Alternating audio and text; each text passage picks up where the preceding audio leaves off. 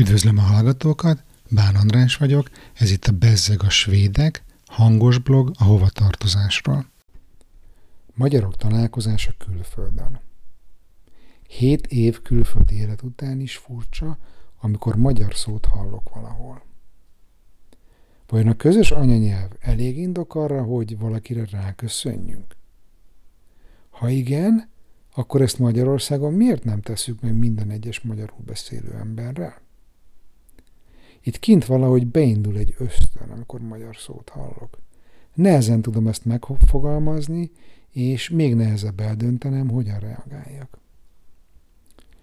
A mai nap a Hága Parkban lévő pillangóházban jártunk családilag.